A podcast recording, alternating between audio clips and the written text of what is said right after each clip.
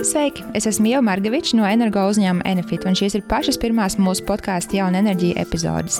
Jau ceturto gadu mēs piedalāmies sarunu festivālā Lampa, taču man pašai vienmēr ir bijis žēl, ka interesanto sarunu ir tik daudz, bet tās visas noklausīties neiespējami. Tādēļ mēs nolēmām mūsu un Rīgas Tehniskās Universitātes veidotās platformas Siltumnīca sarunu izlases piedāvāt arī šādā audio formātā.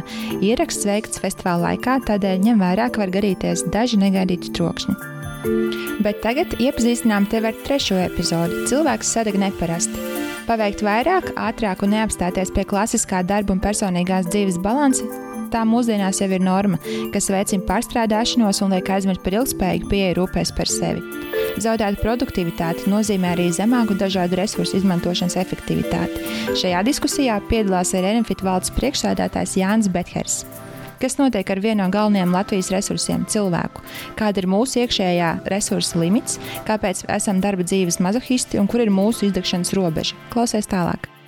Vēl reizēm runā, ka es palasījos, tagad kāds gudrs vīrs teica, ka, zini, pusmūžā, pusmūža krīze kā izpaužas. Tev pēkšņi šķiet, ka tas viss, kas ir bijis nozīmīgs, ir kaut kāds tāds plakans, nenozīmīgs, tāds nesvarīgs, ka dzīve reāli paiet garām.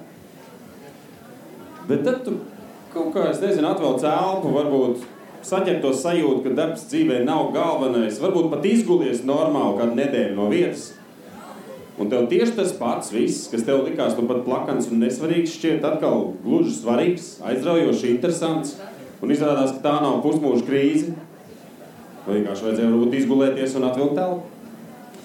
Tā pašā laikā skaidrs zināms, ka, ja tu esi izdevis, tad atvilkt telpu vajadzētu divreiz ilgāk nekā notika pats izdegšanas process.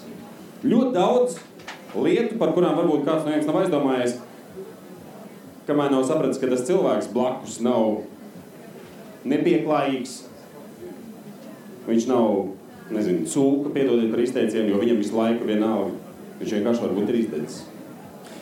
Parunāsim par vienu no galvenajiem resursiem, kāds Latvijai ir. Mēs šeit eh, pašā sākumā šodien runājam par dažādiem resursiem - meža, ūdens, gaiss. Tādas svarīgas lietas. Bet tad, kad mēs pajautājam klātesošajiem, kas ir svarīgākais Latvijas resurss, vislielāko atsaucību izsauc viens konkrēts resurs ar nosaukumu cilvēks. Šī sesija ir veltīta šim resursam, par cilvēku resursiem. Piedodiet par izteicienu, parunāsim. Un eh, es vēlētos, lai tā tiešām ir saruna. Tāpēc paceliet rokas, lūdzu, kāds, kurim ir aizdomas, ka viņš ir saskāries ar izdegšanu, pat tad, ja tas nav saistīts ar jums personīgi. Bet jums ir nācies ar to saskarties. Paceļ rokas tie, kuri uzskata, ka tas ir kārtējais mīts. Mums ir vajadzīga opozīcija arī lūgt. Varētu mēģināt, labi? Sarunājuši. Jā, tad jums jānāk te nedaudz tuvāk un regulāri jāceļ roka. Ja jūs kaut kam nepiekrītat, vai gribat uzdot precizējušu jautājumu, jo tāds iespējas būs, lai mums šī ir saruna, nevis vēstījums par to, kā ir pareizi. Šis ir saruna festivāls Lampa. Es esmu Valds Mēlders un mēģināsim sākt. Mūsu pirmais dalībnieks, un viņš būs viens no pieciem, šeit uzstāsies ar nelielu prezentāciju, kurā stāstīs par pavisam konkrētām lietām. Jo viena lieta ir papilozofēt, otra lieta ir papētīt un zināt, ko tu īsti runā. Uh, sociāla antropologs ar Kembridžas Universitātes maģistra un doktora grādiem. Kopš 94. gada bija Stokholmas ekonomikas augstskolas Rīgā pasniedzējs. Pieredzējis lietišķos pētījumos un konsultāciju organizēšanā, tātad tas nav pirmais pētījums, ko viņš veids. Ir bijis uh, valsts prezidenta strateģiskās analīzes komisijas vadītājs, Latvijas Republikas izglītības un zinātnes ministrs. Jūs varat mēģināt minēt, kā viņu sauc? 3, 4. Aplausos. Arī tur jāņem viens no tiem mikrofoniem. Veiksmi. Čau, jāsāk tev runāt pašam. Es saprotu, tas ir stress, bet nav pirmā reize. Pārbaudīsim, vai strādā un runā, un tur ir tā, lai tā o, antene ir vaļā apakšā. Un tur, kur uzlīmēts, tur netur. Ja? Tagad ir. Viens, viens, viens. Sveicināti, dāmas un kungi. Um, kur ir ok. Um, Atvainojiet, jūs to nekā nā, īsti neredzēsiet, bet tas nav arī tā baigi domāts, lai tur redzētu. Tas tā kaut kas. uh, 12 slaidi, uh, pārsvarā grafiki, izņemot vienu um, video. Uh, speciāli nav draudzīgi. Jo visdraudzīgākais būtu bilde un trīs vārdi katrā.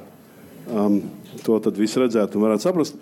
Um, man ir līdz 15 minūtēm termiņi un rāms ir skaidrs. Um, man ir nācies vairāk kārt dzīvē uh, sadegt un notrūkt uh, uz ilgāku laiku. Es zinu daudzus savus kolēģus, kuriem ir bijis līdzīgi lielākā vai mazākā mērā. Es neuzskatu, ka tā ir baigā traģēdija, dēļ tā, ka man nācies iet cauri un es esmu redzējis citus. Man liekas, ka tā ir daļa no veida, kā cilvēki dzīvo pašlaik savu karjeras, sabiedrisko, privāto, sociālo dzīvi. Um, nu, tā kā fluktuācija, augšā, lejā, augšā, lejā. Tas ir viens. Es domāju, ka tas nav slikti. Otrs, tas noteikti nav visiem vienādā intensitātē raksturīgi. Ir cilvēki, kur ir vairāk, un cilvēki, kur ir mazāk tam uh, pielāgoti vai uh, noskaņoti. Ir cilvēki, kuriem notiek vienlaicīgi dzīvē dažādas uh, sitienu, tas ir smagāk, un citiem, kuriem tas izmērās. Bet tā vai savādāk, potenciāls ir gandrīz jebkuram, kas ir darba, sadzīves, privātajā, sociālajā un citos tīklos.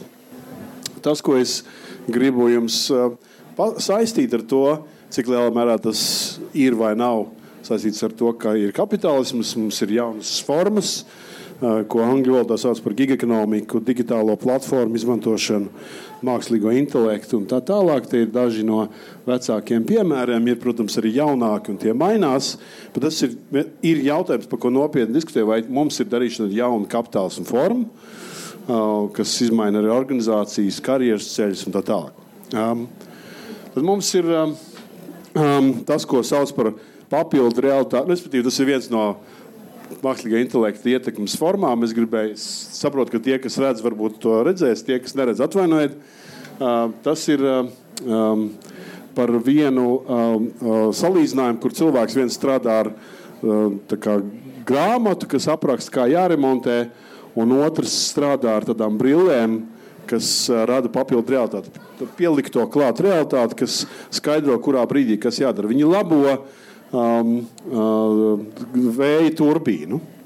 Un tur var redzēt tos uh, gaiši zilo uh, stabiņu, kas iet būtiski strauji ātrāk. Tas tas, ka cilvēks, kas tam papildu realitātes brillēm, un jūs beigās redzēsiet, ka tas uh, dara sekmīgāk par 34% šo darbu, kas ir salīdzinoši ātrs un tā laicīgs. Cilvēki, tas ir divu gadu vecs Deloitte pētījums par tiem cilvēkiem, kas sauc par tūkstošgadus paudzi. Vajadzēja kaut ko izvēlēties, jo paudžu lietas arī ir. Cilvēki, kuri tā sauktie tūkstošgadus paudzes, kas ir dzimuši 90. gados līdz 2010. 25. gadam, un viņu darba un karjeras plāni, ja, tie, kuriem ir 28, 7, 25 gadi, saprotiet, ka 76% domā, ka viņi atstās darbu tuvāko 5 gadu laikā, pie tam 13% tuvākā pusgada laikā un 25% tuvākā gada laikā. Tas ir tūkstošgadus paudze. Tad tur ir pat tāda piemēra, ka cilvēki pēc trīs mēnešiem skatās nākamos darbu, kad viņi iegūši. Mazākā puse paliks ilgāk par pieciem gadiem. Tas nozīmē, ka cilvēki mainīs darbu starp vienu un pieciem gadiem. Ja tu skatāties uz dažādu, pau, dažādu valstu piemēru, tad mēs redzam, ka liela daļa no gan attīstītajām, gan arī izaugstošajām valstīm šajā ziņā attiecībā uz tūkstošgadus paudzi ir vairāk kā puse. Ja? Vidējais rādītājs um, tiksim, attīstītajās valstīs ir 71% un, Eiropa, un Rietumē Eiropā 60%. Man pa Latviju nav, viņi to neskatījās. Tad ir salīdzinājums ar tiem cilvēkiem, kas aiziet līdz um, diviem gadiem un tiem, kas paliek ilgāk par pieciem gadiem. Ja? Šajās milzīgajā aptaujā mēs redzam, ka ir lietas, kur viņi atšķirās. Jūs varat nelasīt to, un lietas, kurā viņas uh, ir sakrītošas, bet uh, kopējā, kopējais vērtējums par to, kas notiek kompānijā un organizācijā, nav fundamentāli atšķirīgs visās nozīmēs. Ir atšķirīgs tajā vai citā nozīmē, bet tā, tur ir zināma atšķirība un plaisa ko, kas mainīsies darba tirgu, kas varētu ietekmēt, un par to ir vērts padomāt. Jo, um, teiksim, iepriekš notikusi saruna par klimatu, gadus astoņus, iespējams, tik lielā skaitā nebūtu iespējama. Uh, tik ilgi arī visdrīzāk ne, tāpat kā daudz, kur, kur piedāvā vegetāro pārtiku. Respektīvi, ir lietas, kas mainās piecu, astoņu gadu laikā, un šis varētu būt tas, kas mainās tuvāko 5, 10 gadu laikā, to, ko domā uzņēmumu vadītāji, kas ir tūkstošiem. Tad 53% domā, ka tas būtu būtiskākais būs tehnoloģiskie izrāvieni, 39% resursu trūkums, 36% izmaiņas pasaules ekonomiskajā struktūrā. Respektīvi, tas ir tāds vairāk vai mazāk sadalījums par priekšstatiem, bet galvenais ir, ka būs izmaiņas tehnoloģiskajā pusē. Un tas, ko, kas notiek dramatiski ar mākslīgo intelektu, arī šeit to norāda. Mums ir vēl viens faktors, kas nav mazsvarīgs. Tas, proti, ir, um, ko es esmu specifiski pētījis vienā būtiskā Latvijas kompānijā, lielā, uh, 1700 cilvēku, neteikšu kurā. Uh, Un tas nebija saistībā ar izdegšanu, bet drīzāk saistībā ar to, kā būtiski mainīt darba vidi un darba procesus, kas ir jautājumi par veselību. Kā cilvēki subjektīvi to izprot un kā viņi redz, kas notiek ar citiem. Ja? Sēdēšana pat par sevi ir lēnā nāve. Tas, Es to nerādīšu, pašlaik tas ir ar video, ar uh, internetu saistīts, bet nu, tas pat ir jau kaut kas tāds, kas nav labs.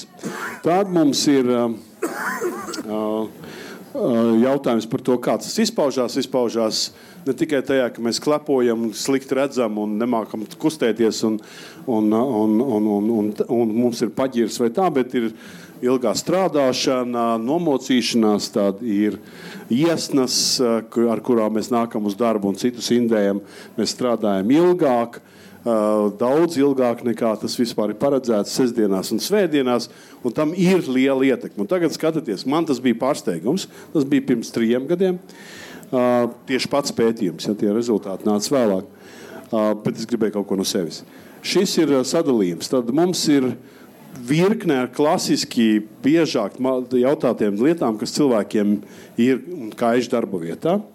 Tur sākot no artrīta un chroniskām sāpēm, beidzot ar aizkaitināmību, nemieru. Tas nav mans izgudrojums, tas ir Pasaules veselības organizācijas leģitimizētais saraksts. Un mēs redzam, ka jums, varbūt nav atšķirības starp tiem rādītājiem, kas tie tādi ir, bet jūs varat redzēt, ka visplašāk izpaužās aizkaitināmība, nemieris, miega traucējumi, ilgstoša nomāktība, un tikai tad nāk fizisks vājums, redzes problēma. Ja? Mums ir psihosomatiski traucējumi, ko cilvēki uzzīst sev un citiem, un iet runa par vairākiem simtiem cilvēku, kas to atbildēja visbiežāk šajā organizācijā. Pie tam attiecībā uz aizkaitināmību Sev, kā jūs redzat, tas ir 70 vairāk procenti, kas to atzīmē kā ļoti būtisku traucējumu. Nu, dažādās nozīmēs. Mums tad ir arī salīdzinājumi ar to, kādas izmaiņas varētu būt. Es viņam jautāju, vai tas, ka jums pats kaut ko mainīt ar savu dzīvesveidu, vai, nu, jā, vai darba vietā kaut kas mainītos tāds, kas to neliek. Un tās ir tās um, zināmās atšķirības. Un mēs redzam, ka pie nemiera, aizkaitināmiem, miega traucējumiem un ilgstošas nomāktības, cilvēki domā, ka tas ir vairāk darba jautājums, nevis viņu pašu. Tad psihosomatiska lieta, ko domā, ka tas ir saistīts vairāk ar darbu, un darba izmaiņas būtu tas, kas varētu vairāk ietekmēt to, kā viņi jūtas. Kāpēc es jums to visu stāstu? Tāpēc, ka veselība, kā cilvēki jūtas, šajā gadījumā jūs redzat divas lietas. Psihosomatika galvenā, būtiski atšķirīga no, no fiziskās, un otrs, kad cilvēki domā, ka darbojas, viens no centrālajiem faktoriem, kad cilvēki atsaucas, kad viņi sadeg vai aizdeg vai nevar tālāk kaut ko izdarīt. Uh, tas tiek maz Latvijas organizācijās pētīts un, un vēl mazāk reģistrēts, kā tas varētu notikties. Un, uh, tas ir pēdējais laiks, un es ceru, ka jūs redzat, ka tas nav tālu no 15 minūtēm, vai pat varbūt iekļaujās. Ir, ka attiecībā uz um, sadegšanu um, un izmaiņām, jo tas, cilvēki iziet cauri izmaiņām, um, viena lieta, kas ir būtiski, ir tas, ka biznesa modeļi ļoti strauji mainās tehnoloģija ietekmē. Ja mums ir visādas izmaiņas attiecībā uz to, kā cilvēkiem tuvākajā un tālākajā nākotnē kompetences jāzina. Mums ir izmaiņas tajā, ko mēs domājam, kādas profesijas būs, un arī ļoti stabilo profesiju sakarā ir izmaiņas, ko cilvēki dara. Bet tas, kam netiekam mēs līdzi ar to biznesa modeļu izmaiņu, ir motivācijas sistēmas pārveidošana tā, ka tā ņem vērā. A, ka cilvēkiem var būt krīzes un uz, uzplaukumi, varbūt nepieciešams izmaiņas tajā, ko viņi dara. Varbūt ir jāpāriet uz citiem darbiem, varbūt ir jāpaņem kāds ilgs laiks brīvs, vai ilgāks vai īsāks laiks brīvs, lai atgūtos. Bet, un ka tas nav nekas ekstraordinārs un nav tikai un vienīgi speciāli saistīts ar psihiskām novirzēm vai fiziskiem kaitējumiem, ka tas ir daļa no tā, kā cilvēki dzīvo savu izdzīvo savu karjeru, un tur motivācijas sistēma varētu to ņemt vērā. Lielas paldies jums par uzmanību un atvainojiet par jūsu laiku. Paldies! Laika mums viss ir labi. Drīkst iesaistīties tagad. Es gribēju precizējušus jautājumus uzdot. Tu teici, ka tev pašam tas bija pārsteigums, izbrīns pirms trim gadiem. Tas izbrīns bija par to, ka tā ir arī aizkaitināmība, ne tikai tas, ka cilvēkam vienalga viņam vienkārši viss ir apnicis. Tie bija cilvēki, kuri strādāja. Tas nozīmē, ka tie nebija tie, kur tādi vai citi iemesli, vai tie vai tās, kur tādi vai citi iemesli nebūtu aizgājuši. Tas nozīmē, viņas, tur, viņi, viņas nāca uz darbu ka tas ir tik lielā mērā, tas patiešām man bija diezgan liels uztraukums. Es rūpīgi plānoju, kā to jautāt. Jautāju vairākās formās, lai tas būtu filtrēti un nebūtu vienveidīgi, lai varētu reģistrēt gan par to sevi, gan par citiem. Tad, kad to visu saliku kopā un visādā veidā ļoti skeptiski skatījās, un šāda rezultāta sanāca, man patiešām tas bija tāds neliels pārsteigums, jo tie neiet pa 30 vai 50, bet vairākiem simtiem. Es nemalos. Tā 500 cilvēki tur kopā bija. Cilvēks turpina iet uz darbu, viņi bija speciālā. Priekšnieks, kolēģi, darbs un tā tālāk. Un tas arī liecina par to, ka viņš ir izdevies. Tas neliecina, tas drīzāk ir uh, iespējamais skaidrojums, ja tam cilvēkam kaut kāda notiek kaut kāda, kaut kāda krīze, kāpēc viņš salūst un tad vairs nespēja. Jo klasiski, piemēram, depresija nav jautājums par to, ka savākties vai melot, bet jautājums, ka tu nevari vairs neko ar fiziski sev izdarīt, tad smagās formās. Un, tas var pienākt, cilvēkiem vairs neko nevar palīdzēt ar nekādiem stimuliem, pat ar zālēm. Ne, tas ir kaut kāds periods, kas ir ielaists. Um, tas ir drīzāk par šo. Tieši tāpat kā es varbūt sajaucot nu, tās divas lietas, vai arī viena ir daļa no otras - depresija un izdegšana. Kādas tur ir attiecības? Depresija ir psihiskās veselības traucējums, psihotisks traucējums. Izdegšana ir saistīta ar to, kā dažādas lietas, tā skaitā arī depresija, var izpausties attiecībā uz darbu vai personisko dzīvi. Tur ir uh, citi faktori arī. Kurš izraisa kuru? Man ir grūti pateikt, es, un šajā gadījumā tas ne tāpēc, ka es uh, nezinu vai neesmu lasījis, bet šeit cilvēkiem ir dažādi viedokļi. Par to, ka depresija pavada, par to, ka depresija savijās ar citām slimībām, par to, ka depresija ir izpausme. Ir dažādi viedokļi, un es negribu ieņemt vienu pozīciju. Uh, jā, jo tāpēc mēs esam aicinājuši arī um, šeit piedalīties mūsu sarunā kādu uh, doktoru, uh, medicīnas doktoru, asociēto profesoru Rīgas Tradiņu universitātes uh, darba drošības un vidas veselības institūta direktoru. Vienlaicīgi tie visi ir uh, tituli Ivaram Vanadziņam kuram varbūt vairāk stāsts būs par stresu, bet es domāju, jūs varētu mēģināt atbildēt arī uz mūsu iepriekšējiem jautājumiem, arī nelielu prezentāciju. Starp citu, paldies aplausos Robertam un uh, Ivaram arī. Es jau faktiski neesmu nopelnījis. Tas avansā droši vien, jā. Un uh, tad ir tā, ka man arī ir vai bija prezentācija. Nezinu, vai viņi kāds redz. Es vismaz vēl pagaidām neredzu. Ah, ir, jā. Uh, nu jā, es droši vien, kad uh, cik tas tomēr ir sarunu festivāls, nevis prezentācija festivāls, es faktiski kaut kādus slaidus saliku, bet būtībā laikam jā, jāsaka tā, ka es gribētu parādīt divus. Tā kā nebīsties, ja? uh, no katrs nākamais runātājs aizvien īsāk runās droši vien. Uh, un tie divi slaidi būtībā ir, ir, par, ir tiešām par to, ka um, dzīve mainās. Arī profesors jau diezgan daudz ieskicēja un pieminēja visādus piemērus un virzienus, kur mēs ejam vai neejam. Uh, Uh, bet ja varbūt tieši tālāk varbūt es mēģināšu uztīt to, ko es gribēju parādīt. Šo slaidu, un faktiski ir, nu, ir pētījumi ļoti daudz un dažādi. Arī mēs faktiski pastāvīgi kaut ko par stresu fonā pētām. Uh, bet droši vien, kad ir jautājums, ir, vai tas ir kaut kāds Latvijas fenomens vai tāda globāla problēma, nu, vai vismaz Eiropas problēma, tad jāsaka, tā, ka mēs jau neesam nekādi īpaši kaut kādi savādāki vai kaut kāds unikāls izņēmums. Mēs esam daļa no Eh, diemžēl civilizētās mm, pasaules šajā ziņā, diemžēl citādā ziņā viss kārtībā. Un eh, šis, šis eh, slaidiņš, viņš, tiem, kas viņu redz, ja, kas ir, kas viņu spēj saskatīt saules pēc un, un leņķa pēc, ir faktiski ir viena no tām lielām Eiropas aptaujām. Nu, tāda ir bezgalīgi daudz. Šī konkrēti ir par darba vidi un par jaunajiem riskiem darba vietās. Un, protams, ka neizbēgami tās visas tās izdegšanas, stresa problēmas tur tiek pieminētas ļoti, ļoti bieži. Un, Un, faktiski, kāpēc es viņu rādu? Esmu iecerējis rādīt saviem studentiem, tāpēc, ka tā ir faktiski, pirmā reize Eiropas vēsturē, kad ir, kad ir uz tieši jautājumu, kas jūs besīja ārā darbā, vai kas ir tas, kas traucē, ja, kas, nu, dabiski atbild, protams, ir priekšnieks un kolēģi, bet uh, faktiski no tā distancējoties ir, um, vienmēr bija tā, ka tās galvenās problēmas, nu, bija kas, nu, tur troksnis, kaut kāda smaguma, ja, tur putekļi, nu, viss kaut kas širāds, te tāds tīri fiziskā vide. Tad faktiski 2015. gads ir tās lūzuma punkts, kad būtībā pirmo reizi mēs kā pirmo faktoru redzam faktiski stresa faktu, nu, to, kas ir, ties, viņš ir nosaukts par um, jātiek galā ar klientiem, pasūtītājiem, studentiem, mācekļiem un tam līdzīgām lietām. Es tiek kontakts ar cilvēku. Un tas ir tāds diezgan liels lūzuma punkts arī vispār, acīm redzot, ka labi nav. Un varbūt tas man nav slaidā pielikts, bet arī Amerika, piemēram, ir. Man šķiet, ka tas bija arī 15. un 16. gads, kad pirmo reizi faktiski nu, bija tā, ka cik nebūtu jokaini, kad pirmo reizi kļuva, tad jā, skatās, kam tērē naudu veselības aprūpe saistībā ar darba vidi, sliktu darba vidi, tad pirmo reizi viņi tērēja vairāk naudas garīgo problēmu ārstēšanai nekā fizisko problēmu ārstēšanai. Un tas viss kopumā ņemot, tas samērā uztraucoši. Un es gribētu teikt, droši vien tas, ka eh, gari nekavējot un atstājot vietu arī sarunām un citiem maniem kolēģiem parādīt to faktiski tāda, kas man faktiski ļoti uzrunāja, un ko es arī saku visos tajos semināros, kur ir iespēja runāt ar darba devēju pārstāvjiem, ka tā problēma faktiski ir, ir diezgan liela. Nu, profesors diezgan daļrunīgi aprakstīja aizskaitināmību un, un tam līdzīgas lietas. Ja. Vai tā problēma faktiski ir par ko būtu jādomā ļoti, ļoti nu, smagi tajā cilvēku resursu kontekstā.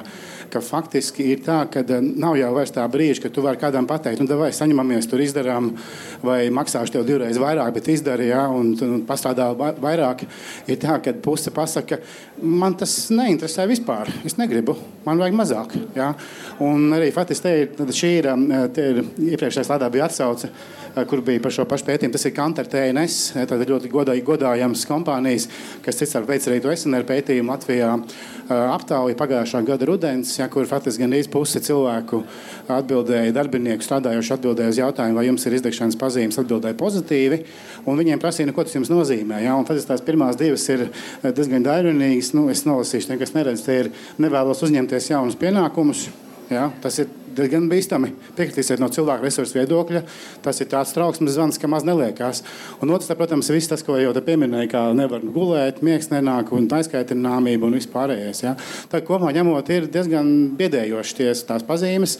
Viņas nav izdomātas. Mēs arī no darba vidas pētījumiem, gan saviem, gan ārzemēm, to tiešām redzam. Tas kļūst par, par tādu diezgan lielu par tādu lielu problēmu. Ja? Tā kā esam ceļā uz varbūt tādām jaunām lietām. Es uzreiz gribētu piesieties vārdiem. Problēmu kam?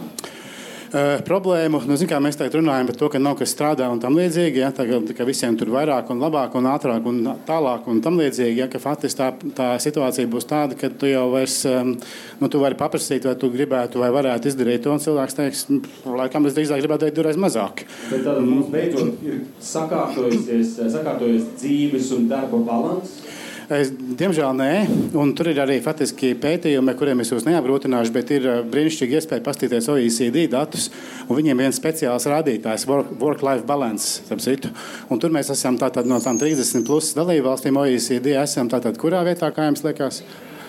Nu, ceturtajā no beigām. Es ne, ne, nezinu, kur tā īsti tur sanāk, ja, bet mums ir viens no vissliktākajiem. Un arī laiks, ko mēs veltām sev, mums ir faktiski arī tajā, nu, tajā pēdējā, pēdējā daļiņā. Es tie, mēs sev veltām ļoti maz laika, un tā arī ir viena liela problēma. Labi, es gribētu arī jums abiem, pirms mēs aicinām pārējos ekspertus, šeit uzdot vienu jautājumu, kas attiec uz pētniekiem.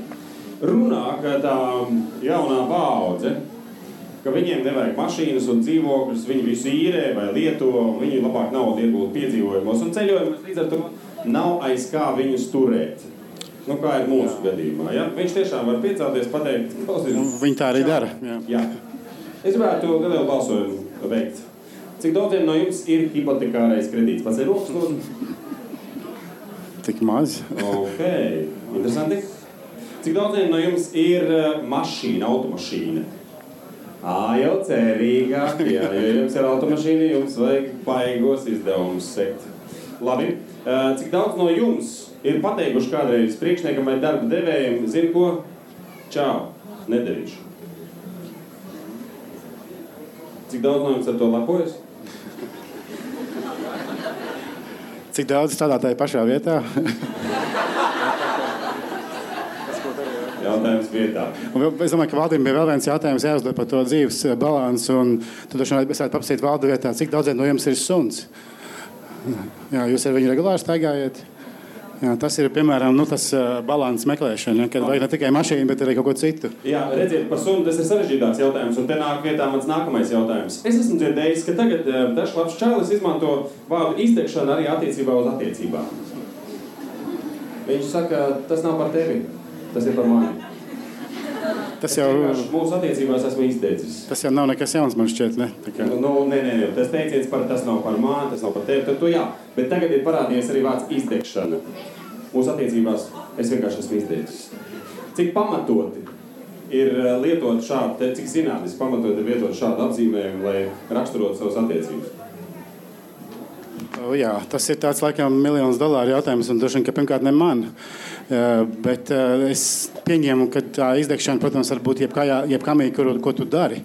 Jā, tā skaitā, protams, arī attiecībās, bet es domāju, ka tur ir viena cita varbūt lieta, ko man likās, li, likās ir svarīgi pateikt. Kad ir, uh, nu, tāpēc arī tā kā tas, man tā prezentācija bija nosaukums mīts vai realitāte vai kaut kā tā, ja? Un ja es par to gribu runāt. Un tur tā problēma, es domāju, ka ir, um, ir ļoti svarīgi tomēr saprast, ka izdegšana faktiski, es gribētu papildināt profesoru to, ka izdegšana beidzot ir slimība. Jaunajā slimību klasifikatorā 11. ir iekļauta kā atsevišķa diagnoze. Jā, tā, līdz šim izdegšana bija tāds nu, teiksim, diplomātisks dzīves gaitas sarežģījums, tā viņš tika dēvēts. Brīnišķīgs teiciens īstenībā. Dzīves gaitas sarežģījumi. Jā, tagad tā ir oficiāla diagnoze, tā kā būs drusku vieglāk. Bet ir otra problēma, ir problēma tā, kas ir pozitīva, kad par izdegšanu runā sieviešu žurnāli. Runā taču, ne? Pagājušajā vien bija kādi mums pieci vai seši žurnāli tikai pilni ar izdegšanu, stresu un vispārējo. Bet tas ir slikti, tāpēc, ka tad ir tāda hiperdiagnostika. Ja? Nu, es te bišķi esmu pieguris vai kaut kas, un tāpēc man ir izdegšana. Attiecībās tur ne tāda, ne tāda manā putra izdegšana. Ja? Nu, kaut kas tāds. Tā, ka tur arī būtu jānovāk tā robeža, ka tur ir jābūt arī kaut kādiem kritērijiem. Ja? Diagnozē ir kritēriji. Bet, principā, nākamā reize, kad kāds uh, jums saka, ka viņš attiecībās ir izteicis, tu viņam var droši paprasīt, tu esi slims. Un atbild ir jā, ja tā taisnība. À, tas arī ir labs jautājums. Kuram, kuram ir tiesības uzstādīt diagnozi izdegšana? Vai nu tas ir tāds, es saku, jāsaka, ka mana pamatspecialitāte ir arodslimība ārsts. Ja, tad es neesmu ne psihoterapeits, ne psihiatrs, ne psihologs. Un tā Latvijas īpatnība ir tā, ka latviešiem un partijām, kad ir divi latvieši, trīs partijas, ar tajā jomā strādājošiem ir drusku līdzīgi. Un viņi daudz gadu garumā kaštējās, ko kurš drīkst un nedrīkst darīt. Bet pamatā tas ir psihoterapeits un psihiatrs. Jā, pamat, pamatā. Paldies! To pašu. To pašu īsumā. Aplausi, jā, paldies! Varu sēsties. Ja? Um, izdegšana um, noteikti ir ļoti ilgs uh, uh, fenomens. Tā, tā īpatnība ir tā, ka cilvēki to sāk runāt attiecībā uz attiecībām personiski. Uh, tas varētu būt viens, uh, kāpēc tā runā. Iespējams, izdegšana kļūst uh, pieņemamāka un populārāka, tāpat kā daudz citas, uh, nu, vairākas citas lietas, kas ir ilgākā laika termiņā kļuvušas par normu un saprotamu lietu. Klimata izmaiņas, ilgspējība pirms 30 gadiem patiesībā tikai to nopietni ieviesa. Tagad daudzi, un tagad Nobel prēmiju pagājušajā gadā iedeva par ekonomikā, par to, ka tur ir lietas, kas uh, kļūst te- tehnoloģijas, kas Ekonomikā par izdegšanu. nu, par, uh, par, ne, par, par ilgspējību un ilgtermiņā modeļiem klimata izmaiņām. Il- Kas ir ļoti Jauns iedziens. ja, jauna lieta priekš ekonomistiem. Viņi tā ne, ne. Bet, nu, vienalga, tas ir pēc, tāpat arī par tehnoloģijām. Cilvēki runā par psihisko veselību daudz plašāk, daudz, daudz plašāk nekā agrāk. Šeit arī mums ir dažādi jauninājumi, kas desmit gadu atpakaļ varētu nebūt. Viens no jauninājumiem, piemēram, es satiku divas dāmas, kas arī skatījās uz uh, paneli iepriekšējā diskusijā. Tur bija uzaicināti pagaidām tikai trīs čaļi priekšā. Jā. Pirmais, ko viņi teica, tā, tā, tā, panelī vieni vienīgi vīrieši. Nu, jā, protams, Jā, un pat attiecība 3 pret 2 nebija. Jā, jā tas nekas, ja es domāju, tas te būs 4 pret 1, tā kā te vispār. Nē, 5 pret 1. Bet, uh, bet nenovērtēsim par zemu zemi. Nu, nu, labi, bet nav vienlīdzība. Bet, nav, bet tas kļūst jutīgāk. Tā kā tas tā, tā sajūta man drīzāk ir, ka tas tāds laika uzraisīts vilnis atklāti par to runāt, par lietām, kas ir bijušas pietiekami ilgstošas. tūkstošiem gadus. Bet, bet ja es drīkstu papildināt to, ka es arī nu, profesoru tajā prezentācijā dzirdēju to, ka esmu uzņēmums tur kaut ko nu, atbild vai runā un pēta. Es gribēju teikt to, ka mēs teiksim, to, to, to stresu. Ja, par viņu mēģinām runāt tajā savā ekspertu jomā diezgan sen. Es atceros, mums ir 13. gadsimta šķiet, tas bija. Jā. Mums bija tās lielākas konferences tieši nu, par stresu runāt. Ja, un, nu, un es ar savu, kā saka, entuziasmu pilns mēģināju uzrunāt vairākus lielos uzņēmumus, diezgan daudzus. Vai viņi ir gatavi runāt? Mm -hmm. Un reāli, nu, tā kā padomju savienībā, seksa, rokenrola, narkotiku ja, un arī stresa mums nav. Jā, tad līdz ar to mēs nerunājam. Mm -hmm. Bet tad būtībā tas pagrieziens ir noticis. Līdz ar to mēs Domāju. sākam runāt. Mm -hmm. Jautājums vienā brīdī, vai mēs tikai par daudz ne, nevāramies par to, kas arī ir bīstami. Mm. Nu, tās par to neuztraucas. Un... Jā, jā. Nu, labi, es gribētu vēl trīs runātājus aicināt tevi uz skatu. Viņi ir reāli nogaidījušies, redzēt, nogarlaikojušies. Interpretācija man brīvi piedodos. Um, parunāsim par cilvēkiem darbā cilvēki, kuri strādā ar darbiniekiem, kuri paši ir darbinieki, kuriem nāks ikdienā to saskarties, redzēt, kā tas dzīvē izskatās. Varbūt Zana, es aicināšu reiz tevi kā pirmo Zanu Rostoru, eh, RTU personāla nodaļas vadītājiem. Un uh, Zanē arī ir kāds pētījums, par ko parunāt, bet es tikmēr uzaicināšu arī pārējo diskusijas dalībniekus, lai viņi var arī uzdot papildus jautājumus vai piekomentēt, ja nu gadījumā ir kas atbilstoši viņiem. Jānis uh, Betkers, energo uzņēmuma Enefit valdes priekšsēdētājs.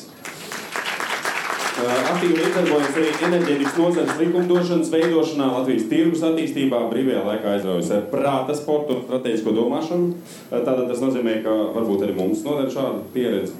Un, uh, viņš vada energo kompānijas Enefita darbību Latvijā kopš pirmā elektroenerģijas tirgus atvēršanas brīža.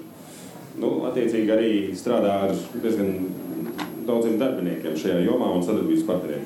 Tad, tad vēl arī Digital Freedom Festival līdzdibinātājs. Es viņu pazīstu kā bijušo žurnāla klubs, galveno redaktoru Juris Šlērs. Nu, tad iedomājieties to atbildības nastu, kad tu 23 gadu vecumā kļūsti par uh, ietekmīgākā vīriešu žurnāla klubs uh, redaktoru, nostrādā 10 gadus šajā amatā un nolēma, ka nu būs gana. Vai arī kāds cits nolēma, ka nu būs gana. Lūk, tā kā es aicinātu likt lietā arī jūsu pieredzi, bet sāksim ar Sanu. Jā, paldies tev. Uh, mēs esam šobrīd siltumnīcā, un es mūsu darba vidi gribētu salīdzināt nedaudz ar siltumnīcu. Tā ir vide, kurā mēs ievilinām kādu, iestādām, un tad šim stādam ir iespēja vai nu augt, zelta, dot mums lieliskus augļus, vai nu tajā pašā laikā viņš var sākt slimot, viņš var sākt nīkuļot. Rezultātā nokalst, kas ir smagākais gadījums, vai cilvēkam pašam, kā jau mums minēja Roberts, vai arī aiziet no šīs vides. Vide, kur it kā ir brīnišķa, bet tai pašā laikā rezultāta nav un par stresu mēs runājam gadi, gana ilgi. Tas, ko mēs pētījām un kas mūs interesē, kāpēc rodas stress un no kā tas ir atkarīgs un cik liela ir cilvēku pašatbildība un cik liela ir vides ietekme. Uh, Pirms pētījuma uzsākām, pētījums tika realizēts vairākās valstīs. Tā nav tikai Latvija, tā arī Spānija, Vācija, Anglija. Secinājumi bija diezgan līdzīgi. Eh, mūsu priekšstats bija, ka noteikti digitalizācija ir tas šī laika bubulis un drauds, kas mūs visus biedē. Digitalizācijas ietekmē nu, mēs esam stresā, jo nemākam lietot tehnoloģijas, nezinām, kā viņas pārvaldīt. Tehnoloģijas mūs izspiež no darba tirgus. Nu, jau mēs sēžam vienā darba vietā kopā ar mākslīgā intelekta darboņiem, kas pilnīgi noteikti strādā labāk nekā mēs. Viņi neslimo, viņiem nav maz bērni. Viņus parasti neatlaiž, jo viņi nestājās arotbiedrībās. Uh, bet nē, digitalizācija nebija tas uh, galvenais, kāpēc cilvēki ir stresā. Tas, protams, bija viens no. Tas viens no svarīgākajiem iemesliem ir procesi un to, kādā veidā mēs strādājam. Mūsu darba stils, mūsu attieksme un mūsu prasmes procesus pārvaldīt. Protams, ka atbildīgs nav darbinieks viens pats šajā vidē, lai gan viņa līdzatbildība ir liela. Ļoti liela ietekme ir vadītājam, un to parādīja arī šie pētījuma dati, ka vadītāja spēja noteikt uh, robežas, vadītāja spēja sadalīt lomas, vadītāja spēja uh, kontrolēt un tai pašā laikā uzticēties. Eh, tīpaši, ja mēs šobrīd runājam ļoti aktuāli par attālināto darbu.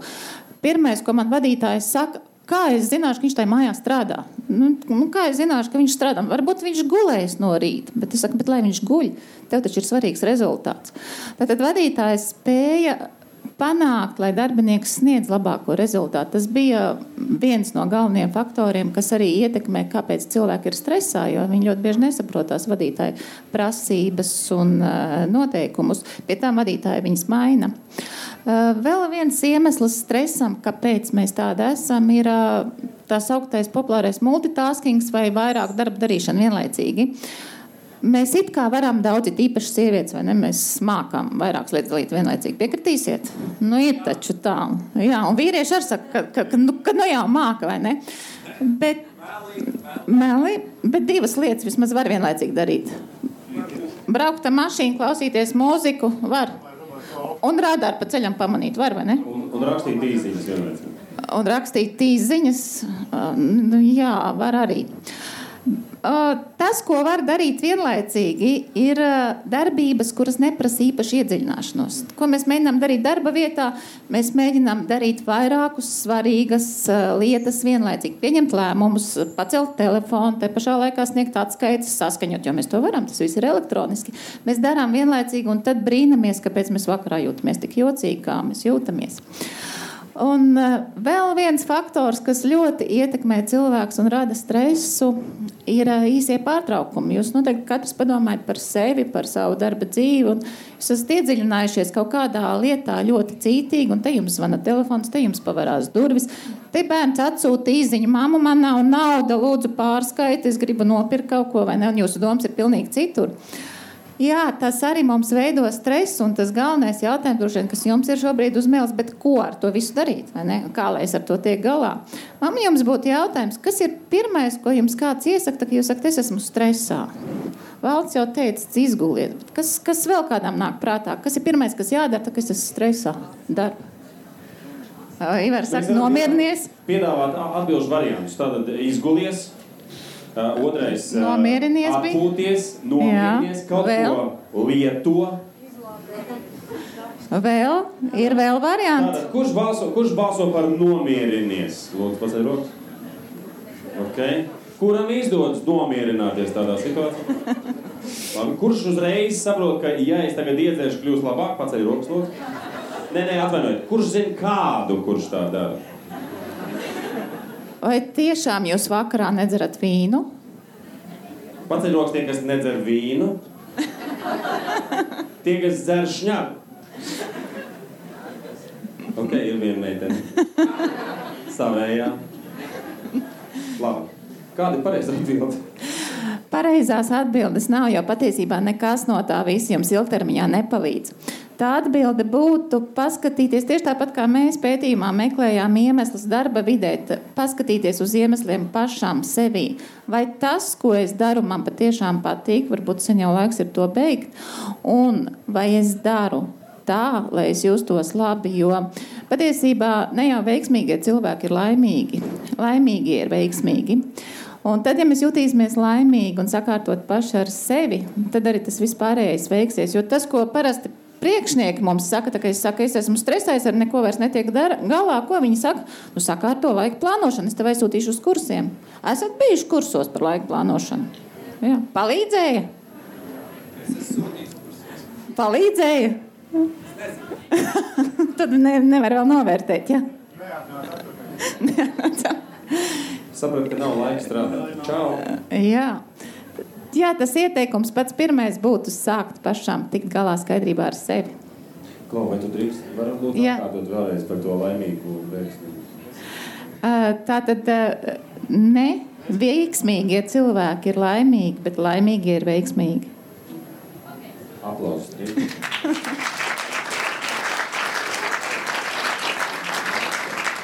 Zan, jautājums tev. Uh, Vai, vai varētu gadīties tā, ka tomēr tai jaunai paudzei ir ļoti augsts, tā, nu, ne tikai jaunai, arī mums pieaugušiem cilvēkiem? Ir ļoti augsts ambīcijas, prasības, diezgan ātrā, straujas, straujā karjeras izaugsmē, bet prasmes netiek līdzi, un līdz ar to tā disonance ir tik milzīga, ka tu krīti, nu, krīti tādā panikā, ja, ka tu netiec līdz pats savām prasībām. Tam ir kaut kāda, tur ir kaut kāda korelācija. Uh Nedaudz, bet par jauno paudzi to arī pirms tam prasīja, ko ar viņiem darīt, ja viņi neņem kredītus un nepērk mašīnas un tam līdzīgi. Ar viņiem var lieliski strādāt, ja mēs nodrošinām interesantu darbu. Es esmu strādājis ar jauno paudzi, ar studentiem, praktikantiem, ar darbiniekiem, kas ir jauni. Tik ilgi, kamēr viņiem būs interesanti, viņi būs ar tevi. Un var piesolīt lielāku atalgojumu. Man ir jaunie darbinieki, teikšu, man neinteresē. Nav interesanti. Nu, Es eju prom. Un, uh, viņus interesē tik ilgi, kamēr viņi šīs savas prasmes, kuras viņiem arī nav tik lielā mērā, kā mums bija, varbūt tad, kad mēs darba vidē padzīvojāmies uh, kādu laiciņu ilgāk, mēs tās prasmes uzkrājām daudz mērķiecīgāk. Jauniešiem šobrīd ir vieglāk visur uz paplātes. Uh, ti- Tik ilgi, kamēr viņi varēs vairot savu profesionalitāti, tik ilgi būs ok. Ātrāk viņi pazudīs.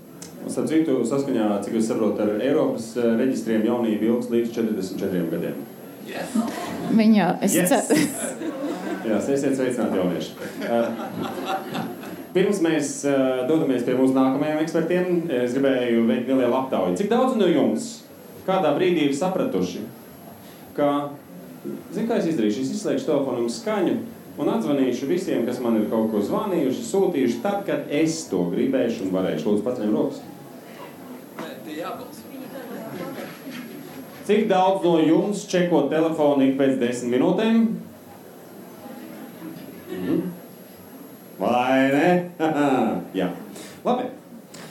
Jāni, kā tur ir ar uzņēmumu, kurš jāuzbūvē no nulles?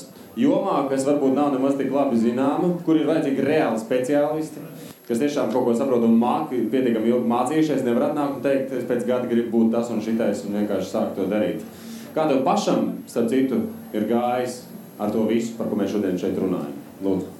Jā, klausoties, eh, klausoties diskusiju biedros, eh, es, es teikšu, ka es esmu optimists, jo es noteikti neuzskatu, ka, ka izdegšana tā ir pašsaprotama lieta. Mums eh, jāmāk to, mums jāmāk to sadzīvot, un ar to var sadzīvot. Un, eh, un tā nav norma un pieņemama lieta, ka mūsu darba vide ir tāda, kas veicina izdegšanu. Un, eh, un noteikti pēc tam padiskutēsim par to, uz kurien mēs ejam. Bet, eh, bet runājot par manu pieredzi, tad eh, jā, jau arī 24 gadu vecumā sāku vadīt uzņēmumu, uzņēmumu Benefit. Nu, jau vairāk nekā 10 gadus to daru. Um, tas ir darbs ar, ar lieliem riskiem. Uh, pēdējos trīs gadus arī esmu atbildīgs par Lietuvas un Polijas, uh, uh, Polijas darbībām. Un tā ieskicējot ikdienu pēdējos piecus gadus, tā kā es vadu tās komandas, tad, uh, diemžēl, arī daudz ceļoju. Tās ir divas dienas nedēļā, ko es pavadu komandējumā. Aktīvākais gads tie ir 100 lidojumi, 100 lidojumi gadā. Um, un, um, jā, tāds darbs, darbs, darbs diezgan intensīvs. Uzņēmumu apgrozījumu esam palielinājuši no 60 miljoniem piecu gadu laikā līdz 120 uh, miljoniem. Un, protams, tur ir daudz birokrātijas, sevišķi mēs domājam par polijas tirgu un viņu uh, domāšanu. Tad, uh, tad uh, to, stresu, to stresu pietiek. Bet, um, bet uh, jā, te es esmu. Uh, arī vairāk kā 11 gadi organizācijā un neesmu pielicis tam punktu. Uzskatu, ka arī neesmu sadedzis. Un gatavojoties šodienas diskusijai, tad es, eh, es nonācu pie četrām lietām, kas man ir, eh, kas man ir palīdzējušas. Um, pirmā ir tāda varbūt ļoti salda, un to visi, to visi pirmo teiks un iedomāsies. Tad eh, tā jēga, proti, tā kā es biju uzņēmumā jau ļoti agrā, um, agrā stadijā, tad, um, tad es esmu saucis ar šo uzņēmumu un sevi ar to asociēju šobrīd. Tāpēc gan emocionālā, gan, racionā, gan racionālā ziņā es, um, es saprotu šo uzņēmumu, šo jēgu un to, ko es daru. Um, otra lieta, manuprāt, ļoti svarīga ir fleksibilitāte. Uh, proti, ka man privātajā dzīvē, manā gadījumā tā ir ģimene, draugiem laiku uh, īsti man nav, bet, uh, bet tā ir ģimene. Uh, tad uh, ģimenei ir pietiekami liela fleksibilitāte brīžos, kad darbā ir stress un, um, un, un liela izaicinājuma un krīze. Tad es varu paņemt laiku no ģimenes. Savukārt tā pati fleksibilitāte attiecas arī uz, uh, uz, uz darba vidi. Proti, ka tajā brīdī, kad ģimenei mani vajag un ir krīze vai, vai kāda notikuma, priecīga vai bēdīga, uh, ģimenei, tad es varu paņemt šo laiku no, no, savā, no savas darba vides un veltīt un investēt, uh, investēt ģimenei. Tātad fleksibilitāte. Bet, piedod, tas saistīts arī ar to, kādu amatu ieņem. Tas ir saistīts ar uzņēmumu kultūru un praksi uzņēmumā. Tas nav saistīts tikai un vienīgi ar amatu. Tas, tas ir varbūt, ja, tā var būt uzņēmuma norma, ka cilvēks var paņemt, var paņemt brīvu laiku. Un um, trešā lieta, tā ir tāda, es minēju šos daudzos lidojumus, tad uh, es nevaru strādāt ar dokumentiem publiskā vietā, um, telefona nav. Uh, pa lielam nav ir mūzika, varbūt, bet, uh, bet, bet šeit lidojumi, kad es esmu izolēts, tā ir super lieta un laiks uh, pašrefleksijai un domu sakārtošanai, lai vienmēr aizvestu sevi atpakaļ uz to mirkli, uz to vietu, kur tu atrodies. Tad apzinātība par to, kas šobrīd ir strateģiski svarīgi, lai, lai, lai no, nolaistos atpakaļ uz zemes pie, te, pie visām šīm daudzajām negācijām un lietām, kas notiek. Un ceturtā tā ir, protams, jā, atpūta, izgulēties, skriet tās pašas, protams, lietas, bet uh, priekš manīm tā ir prāta, tas ir prāta sports. Es spēlēju brīdžu, uzskatu, ka brīdži pasaulē ir sarežģītākā un strateģiski izaicinošākā spēle. Un, um, un tad, kad es esmu brīdžu turnīrā, tad uz to dienu vai divām vai nedēļu es esmu pilnīgi prom no, no ikdienas, no, no ikdienas lietām, raizēm un uh, pilnībā varu restartēties. Un tā, tās tās četras, četras lietas, kā mana formulas. Tātad, uh, ja, ja mēs tās vispārinātu un mēģinātu attiecināt uz uh, cilvēkiem šeit klāt, uh, kas ir, ja viņiem ir darbs, tad un arī privātajā dzīvē jēga meklējuma? Nu, protams, privātajā dzīvē arī jāmeklē jēga. To es uzskatu, ka es arī esmu priekš sevis nodefinējis un, un sakārtojis. Jā, es zinu tās lietas, kādā secībā man ir prioritātes, un, un tad viņas laika gaitā tajā visumā mainās. Um, jā. Tātad pirmā ir jēga, otrais, otrs bija fleksibilitāte. Fleksibilitāte starp darbu un ģimeni. Trešais, tad tu dod laiku pats sev padomāt par to, kur tu esi, kas ar tevi notiek. Jā, atrast laiku. Un ceturtais, savukārt, tu nonāc situācijā, kurā tev vispār nav laika padomāt par to, kas notiek, tāpēc, ka tu esi absolūti pārņemts ar to, ko tu dari nu, savā hobijā. Jā, nu, vai arī cit, jā, daudziem cilvēkiem ir makšķerēšana vai lieta, kas, eh, kas, tevi, kas tevi aizrauja, kurā tu esi tik iekļauts. Nu, vai tas, ko standartā saka, tev vajadzīgs labs hobijs un kurā tu vari realizēties. Vai tu savā darbā esi saskāries ar savu kolēģu izdegšanu, piemēram, un, eh, vai ar stresu, kurā nu, tu, tev jāliek lietā kaut kādas zināšanas, un tev ir izdevies palīdzēt viņam ar to, ja tu tomēr sūti viņus uz kursiem, vai pie speciālista, vai pie doktora? Noteikti esmu ar to saskāries, bet uh, jā, es noteikti aiziešu, aiziešu pirmdienas darbu un pajautāšu, bet, eh, bet es uzskatu, ka. Um, bet es uzskatu, ka, ka es, es, es labi absorbēju un uh, esmu labi zibens novedējis, ka, ka cilvēki var uh, to stresu atdot, uh, atdot man, un, uh, un es, varu, es varu uzklausīt. Tā, tā ka es uzskatu, ka, ka, ka mēs tiekam ar to galā. Labi, paldies. Kāds precizējuši jautājums? Kāds izaicinājums? Nē, labi. Juri. Ko? Tu strādā profesijā, strādāji. Tad, kad es ar tevi pirmo reizi iepazinos profesijā, kas reāli ir panikas dzimtene. Profesija, kurā visu nosaka termiņi. Cilvēki, kuri ir nu, bijuši rakstījuši kaut kādus uh, darbus, studiju darbus, piemēram, ja? vai ir rakstījuši rakstus, pilnīgi noteikti zina to brīnišķīgo sajūtu tev ir daudz citas lietas svarīgākas, ko darīt, nekā tas raksts vai tas darbs. Un gan jau, ka tu vēl kaut kādā brīdī pagūsi. Un tad ir pēdējā diena, pēdējā nedēļa, tu jūtas prātā. Juris tā nostrādā desmit gadus. Bet turklāt nevis ne tikai viņš regulāri izjūt to paniku. Viņš bija spiests runāt ar cilvēkiem, kas jau ir panikā, ja? kuriem nerakstās, kuriem pēkšņi nav ideja, kuri ir apsolījušies. Un tagad tu saņem īziņu no jūra, tu viņu neveļ vaļā. Jā. Neskatoties uz to, ka Valdis ir skarbs vīrietis, viņš patiesībā ir maigs dvēselē. Valdi, es nezināju, ka es tev nodarīju tā pāri. Nē, nē. Kas ir labi, Jūri? Vienmēr sūtīja vienu īziņu. Tad vēl nebija visstrakākais termiņš. Ja? Tad bija vēl laiks. Jo tad, ko tu dari, tu saņem to īziņu, nelasi, meties rakstīt. Un tad jau raksti, jā, jā, es jau esmu jau procesā jau. Bet, lūk, desmit gadi tādā vidē pastāst, kādu gāju. Vispirms es pabeigšu to, ko Valdis iesāka. Viņš ir ļoti brīnišķīgs autors. Starp citu, viņš ne tikai ļoti labi runā un vada pasākums, bet viņš arī ļoti talantīgs autors. Aplausus lūdzu. Tiem, kas nezināja viņa šo talantu. Vai es redzu, ka tu esi mazliet nosērts? Es šito nezināju. Nē, nu jā. Jā, labākais raksts saucās, ar ko atšķiras seks 20 un 40 gados. Tas bija super gabaliņš.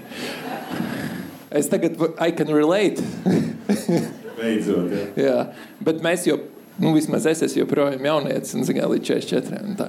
Anyway, nu jā, bija jocīgs dzīves pieredze 23 gados. Uh, man iedeva izdevniecības Santa vadītāja rokās žurnāla klubs.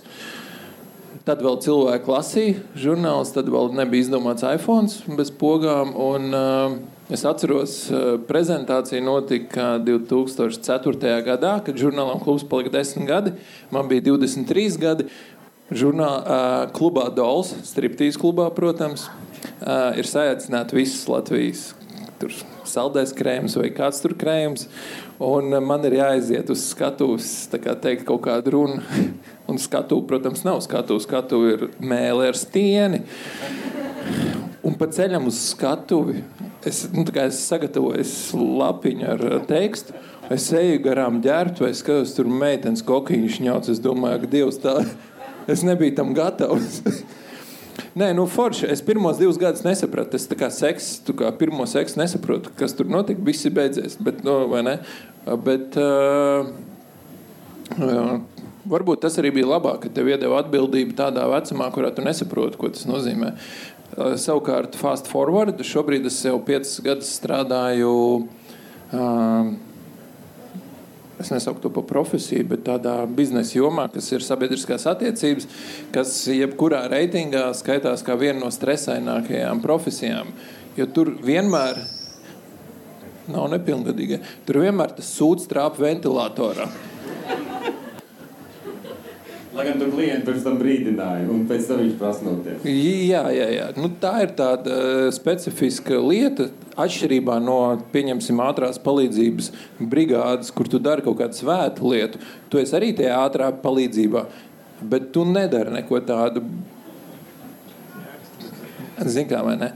Nu, tā kaut kā jocīgi. Un, un tad, kad tu pieteici man kā ekspertam, es domāju, kādā jomā es varētu būt eksperts.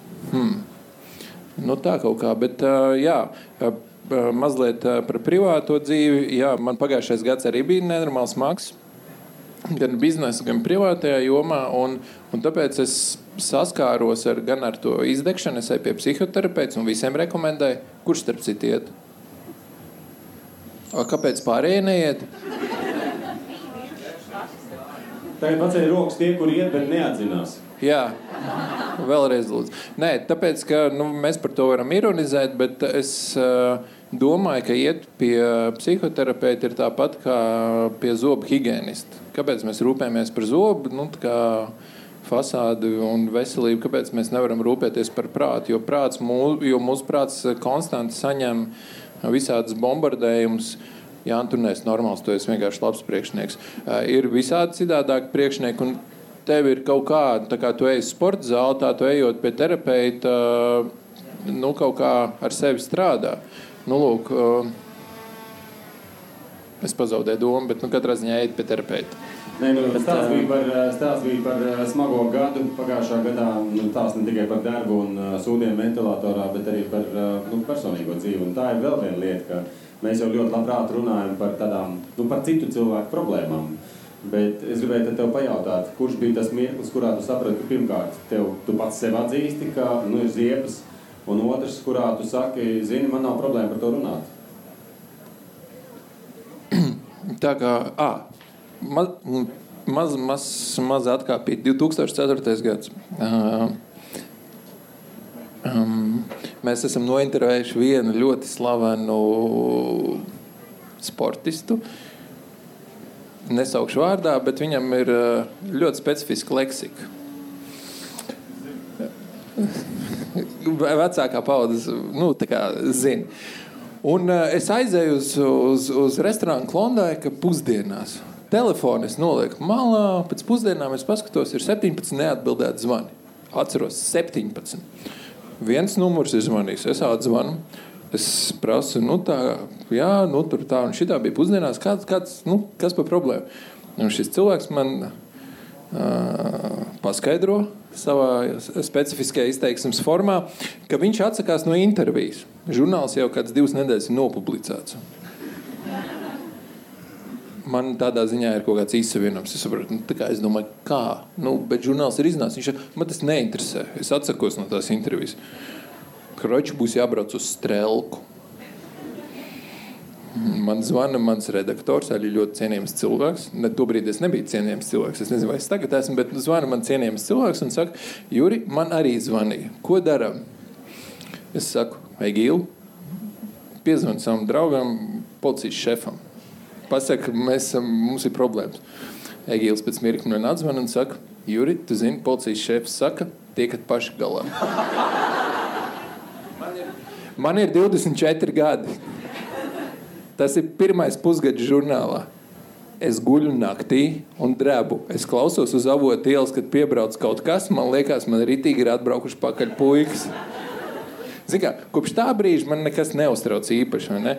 Bet, nu, ja tā nopietni, tad pagājušo gadu bija tā, ka es, nu, tā kā, kad nedēļā sapratu, ka es nevaru no gultas izkāpt, tad es sapratu, vajadzētu piezvanīt kādam. Un tā kaut kā britīgi Kāpēc cilvēki tomēr joprojām ļoti izmisīgi cenšas slēpt to, ka viņi strādā ar sevi, ar uh, savām nu, garīgajām, emocionālajām problēmām? Tas ir jautājums jums visiem. Jo, protams, ka tu vari kādam palīdzēt tikai brīdī, kad viņš pasakā, jā, man ir problēma. Uh, jo bieži vien ir tā, ka man jau besīja tas darba kolēģis ārā, tāpēc, ka viņš vienkārši ir kretīns, ne jau tāpēc, ka man ir problēma. Viņš vienkārši cūka reāli. Un katru dienu besīja ārā. Un es cenšos viņu nesatikt par, parasti. Un priekšnieki arī cenšos nesatikt. Izrādās, ka cik tur bija procenti darbinieku pavada savu laiku izvairoties no kolēģiem un priekšniekiem. Kā tur ir īsti? Nu, ir, ir visādi, bet mums arī bija viens tāds vēsturisks pārsteigums pētījumā par Latvijas medicīnas māsām, kur nu, tā klasiski ir tā, ka māsām, nu, ir tas stresa avots, pacienti un vēl trakāk viņa tuvinieki. Un Latvija bija tāda īpatnēja valsts, kur faktiski pirmajā vietā bija tāda tā savstarpējās attiecības. Nevis pacients.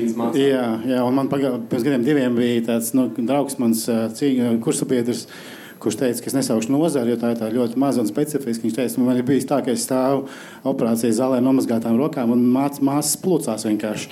Un operācijā atceļām, jo viņas ir sakājušās. tā, kā, tā kā dažādi mēdz būt. Tajā zālē ir grūtāk izvairīties, tur nav īsti kur aizmukt. Bet īstenībā, ja, ja nopietni, un bija atpakaļ soli pasparot, tā viena problēma ar izdegšanu ir faktiski, ja mēs par to tagad runājam, tā tā, tā ir arī starp tām, diemžēl, nelaimīgajām diagnozēm, kur esamība izslēdz iespēju viņu apzināties.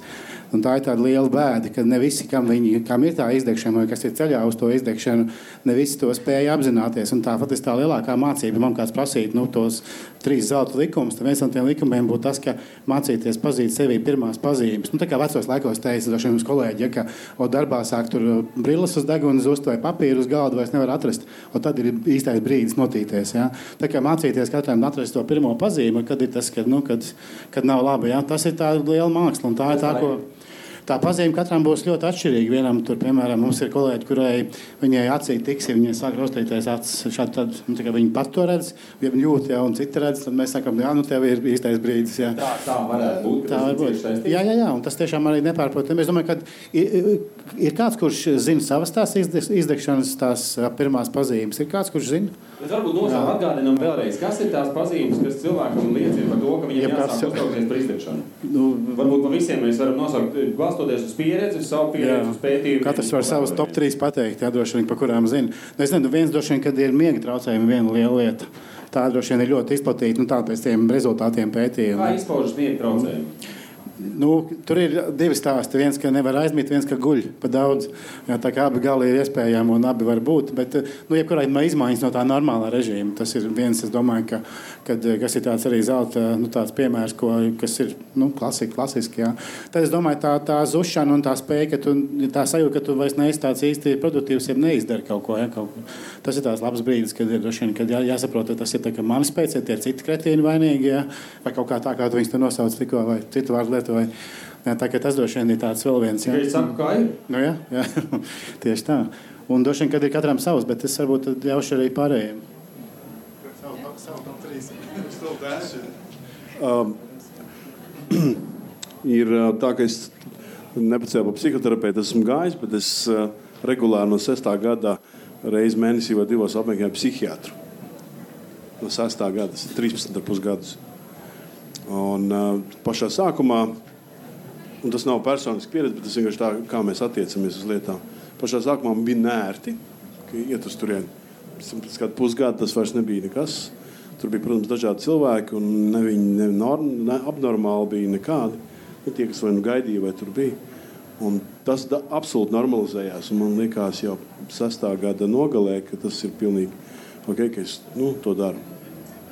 Uh, attiecībā uz darba izdegšanu un personiskās dzīves izdegšanu, es domāju, līdzīga, līdzīga situācija. Cilvēki pirmoreiz saskroties, īsti izprot, un tad ir noteikti laiki viņa dzīvē, ka tas nav tik aktuāli vai ir daudz savādāk, un tad ir cits laiks, kad tas kļūst nozīmīgi. Līdz tas tā lietas mainās, jo runā no 50 gadu dzīves tā, nu, vecuma. Um, Līdz ar to man ir pilnīgi saprotams, ko Jānis saka, jo man arī bija kaut kāds laiks, kurā es tā nejūtu ka vispār kaut kas tāds varētu būt. Un citreiz atkal bija nu, savādāk. Ar privāto dzīvi ir ļoti būtiski. Es ne speciāli nerunāju. Es domāju, ka primārais fokus ir darbs, bet ir skaidrs, ka cilvēka personiskā dzīve arī var būt ļoti nozīmīgs sadegšanas, izdegšanas, stresa, sasprindzinājumu un tā tālāk iemesls, cēlonis vai izraisītāja faktors, kā nu kuram.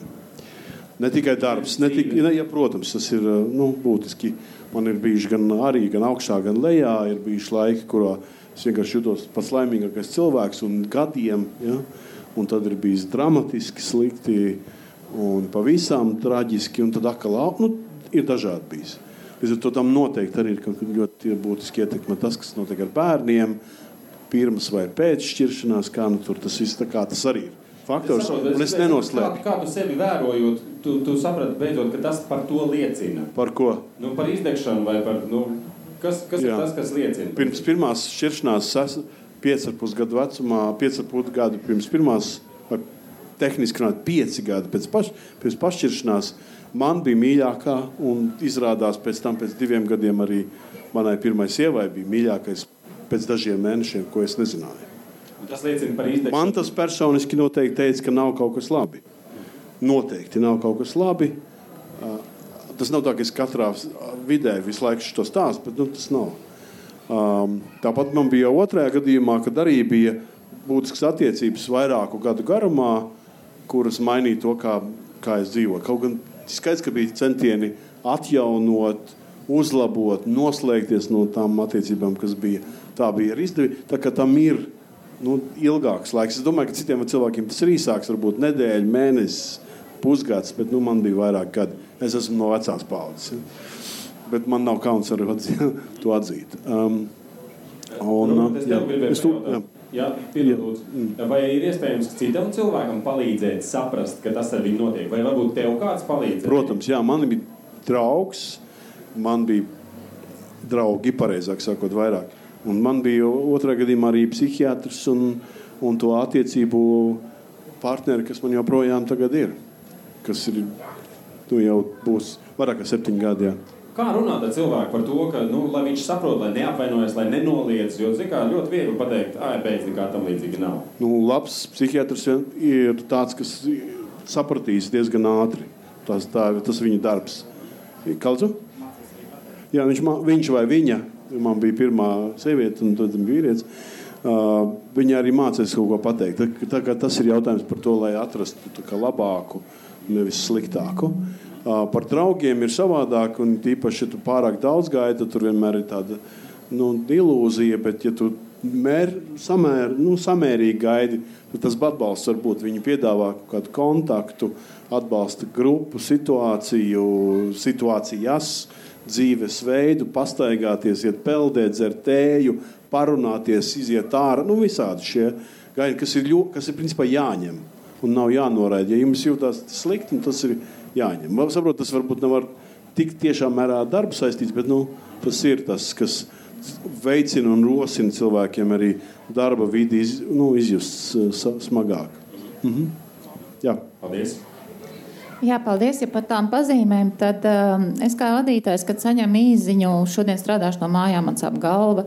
pēc nedēļas atkal šodien strādāšu no mājas, man nedaudz kaut kas ar vēderu, un tad atkal šodien no mājas laikam temperatūra. Tās ir tās pazīmes, kas ir patiešām liecina, ka darbinieks ir stresā, galvas sāpes.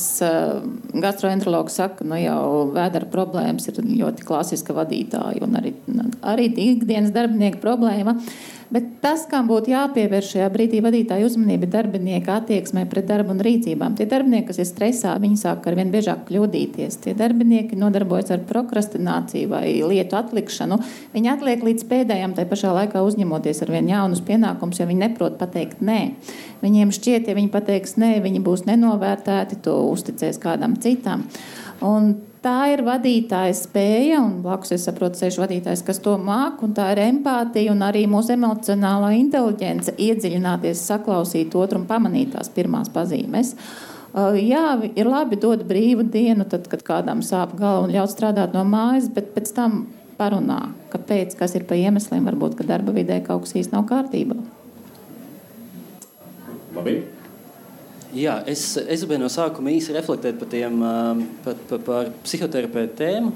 Diezgan liela daļa, daļa pacēla roku, kā, kā apmeklē, bet tiem, kas neapmeklē, es, es gribēju ieteikt apsvērt tā domu, iepazīt un veidot attiecības ar kādu, kas saucās mentora un mentorējumā attiecības.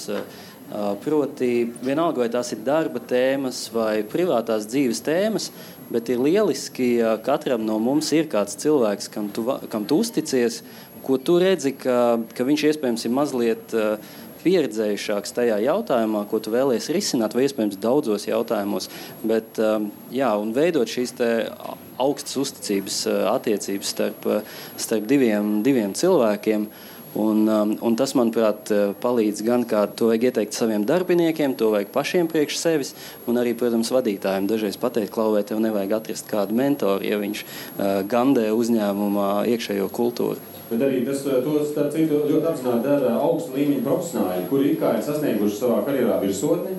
Stāstīja par kādu um, ķirurgu, kurš bija labākais savā valstī, savā jomā, tur Eiropā. Un tā tālāk viņš nolēma pieaicināt kādu pensionāru ķirurgu, kas šobrīd strādā augstskolā, vienkārši pastāvēt blakus operāciju zālē. Un bija nepatīkami izbrīnīts, cik daudz šis profesors atrada dažādu kļūdu un iespēju uzlabot vai efektivizēt viņa darbu. Kas sākotnēji viņa reāli besīja ārā, ne tāpēc es tev to uzaicināju, Vai viņš saka, ka pēc zināma laika, uz brīdi kļūstot sliktākam tajā, ko es daru, pēc tam es kļūstu labāks. Bet tieši augstu līmeņa profesori šeit ir stāsts par cilvēku, kas apzinās, ka viņam tāda palīdzība vajadzīga. Tieši, tie, tieši tādu pieredzi arī gribēju, gribēju padalīties, ka tikko šogad izgāju apmācības, lai būtu, būtu certificēts mentors. Un, un mēs arī ar citiem uzņēmumu vadītājiem, kam ir gara pieredze, mācījāmies. Beigās mēs nonācām pie secinājuma, ka mums faktiski vajadzētu sasēsties pa apli. Un, uh, un tā viens ir mentors, otrs mentorējumais, tas tālāk kļūst par mentorējumu, tas ir mentors. Tā mēs viens otram varam ļoti, ļoti palīdzēt. Un mēs vienalga, cik tu esi pieredzējis un kāda ir tava dzīves bagāža un pieredze, kāds vienmēr var tev palīdzēt, uh, paskatīties uz sevi no malas, uzdodot labus jautājumus un padaloties ar savu pieredzi. Mm -hmm. Kaut ko piebildīs? Es tagad nesaprotu, tev jā vai nē? Jā. Labi. Uh, es tikai dodu cerību arī mūsu auditorijai, ka viņiem būs iespēja uzdot labus jautājumus. Uh, viena lieta, varbūt pamanījāt, pirms pāris nedēļām uh, ziņās bija. Uh, virsraksts par to, ka Jaunzēlandē premjerministri ir pieņēmusi budžetu, kas ir uh, orientēts nevis uz uh, efektivitāti, bet uz sabiedrības labklājību. Un es domāju, fucking good! Tā kā mēs šito te mantru par efektivitāti iet, zin kur, vai ne? Jo, kā jūs teicāt, vai ne? Laimīgs ir tas, kurš, kā, nu, anyway, nevis, nevis tas, kurš ir efektīvs, bet, nu, nu tas neizslēdz viens otru. Bet, uh... Jā, tā tad, kā es teicu, ne jau veiksmīgi ir laimīgi. Jā. Laimīgi ir veiksmīgi. Tieši tā.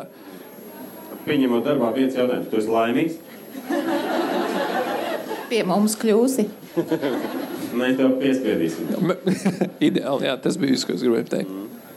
Jā, es atceros reiz kādu anekdoti. Droši vien tā ir anekdote, kur Vācijā efektivitātes, vadītāja efektivitātes konferencē pieceļas viens indietis, kas visu dienu klausījās un saka, es nesaprotu, ko jūs te runājat. Tas, ko jūs nepagūsiet šajā dzīvē, jūs pagūsiet nākamajā. Jautājumi, iebildumi, komentāri, lūdzu.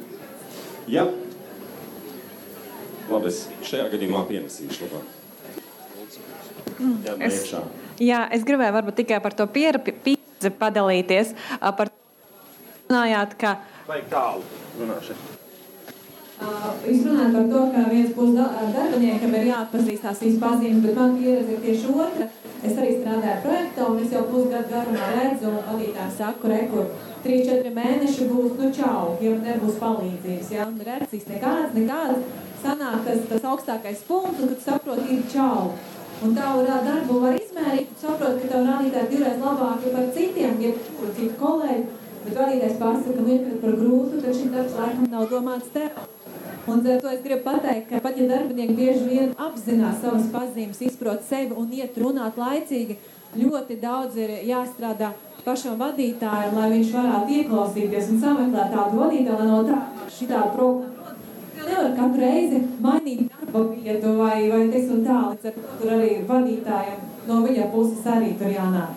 Mm. Okay. Tātad jautājums gan arī sanāk tāds, kā varētu palīdzēt vadītājiem, kurš nevar palīdzēt pats sev. Aizsūtīt pie mentora. Tā kā darbinieks viņu kaut kur aizsūta. Ne, pašam, pie mentora jāiet pašam, ja tu nevēlies, tad tu ne, aizsūtīt nevar. Jā. Labi. Um, Jā. Jā? Jā. Par to vadītāju. Tā jau ir taisnība. Mēs atnākam strādāt uz organizāciju, bet aizjām no vadītāja. Bet ne tikai mentors. Mentors ir šobrīd ļoti populāri, bet patiesībā, kas vadītājiem ļoti palīdz arī citi darbinieki un organizācijas kultūra. Ja, ja organizācijas kultūra ir atbalstoša, tad vadītāji mācās. Bet kas nosaka to kultūru? Jo faktiski jau vadītāji ir tie, kas to kultūru īsteno. Uh, jā, ir vērtību saraksts, ir iekšējās kārtības noteikumi, bet vadītāji ir tie, kas to kultūru iedzīvina vai neiedzīvina. Es domāju, tā ir viena tāda problēma, ko mēs kā, es katru reizi nepagūstu pavaicāju atbilstošās auditorijas, jūs nemosīšu, neuztraucieties.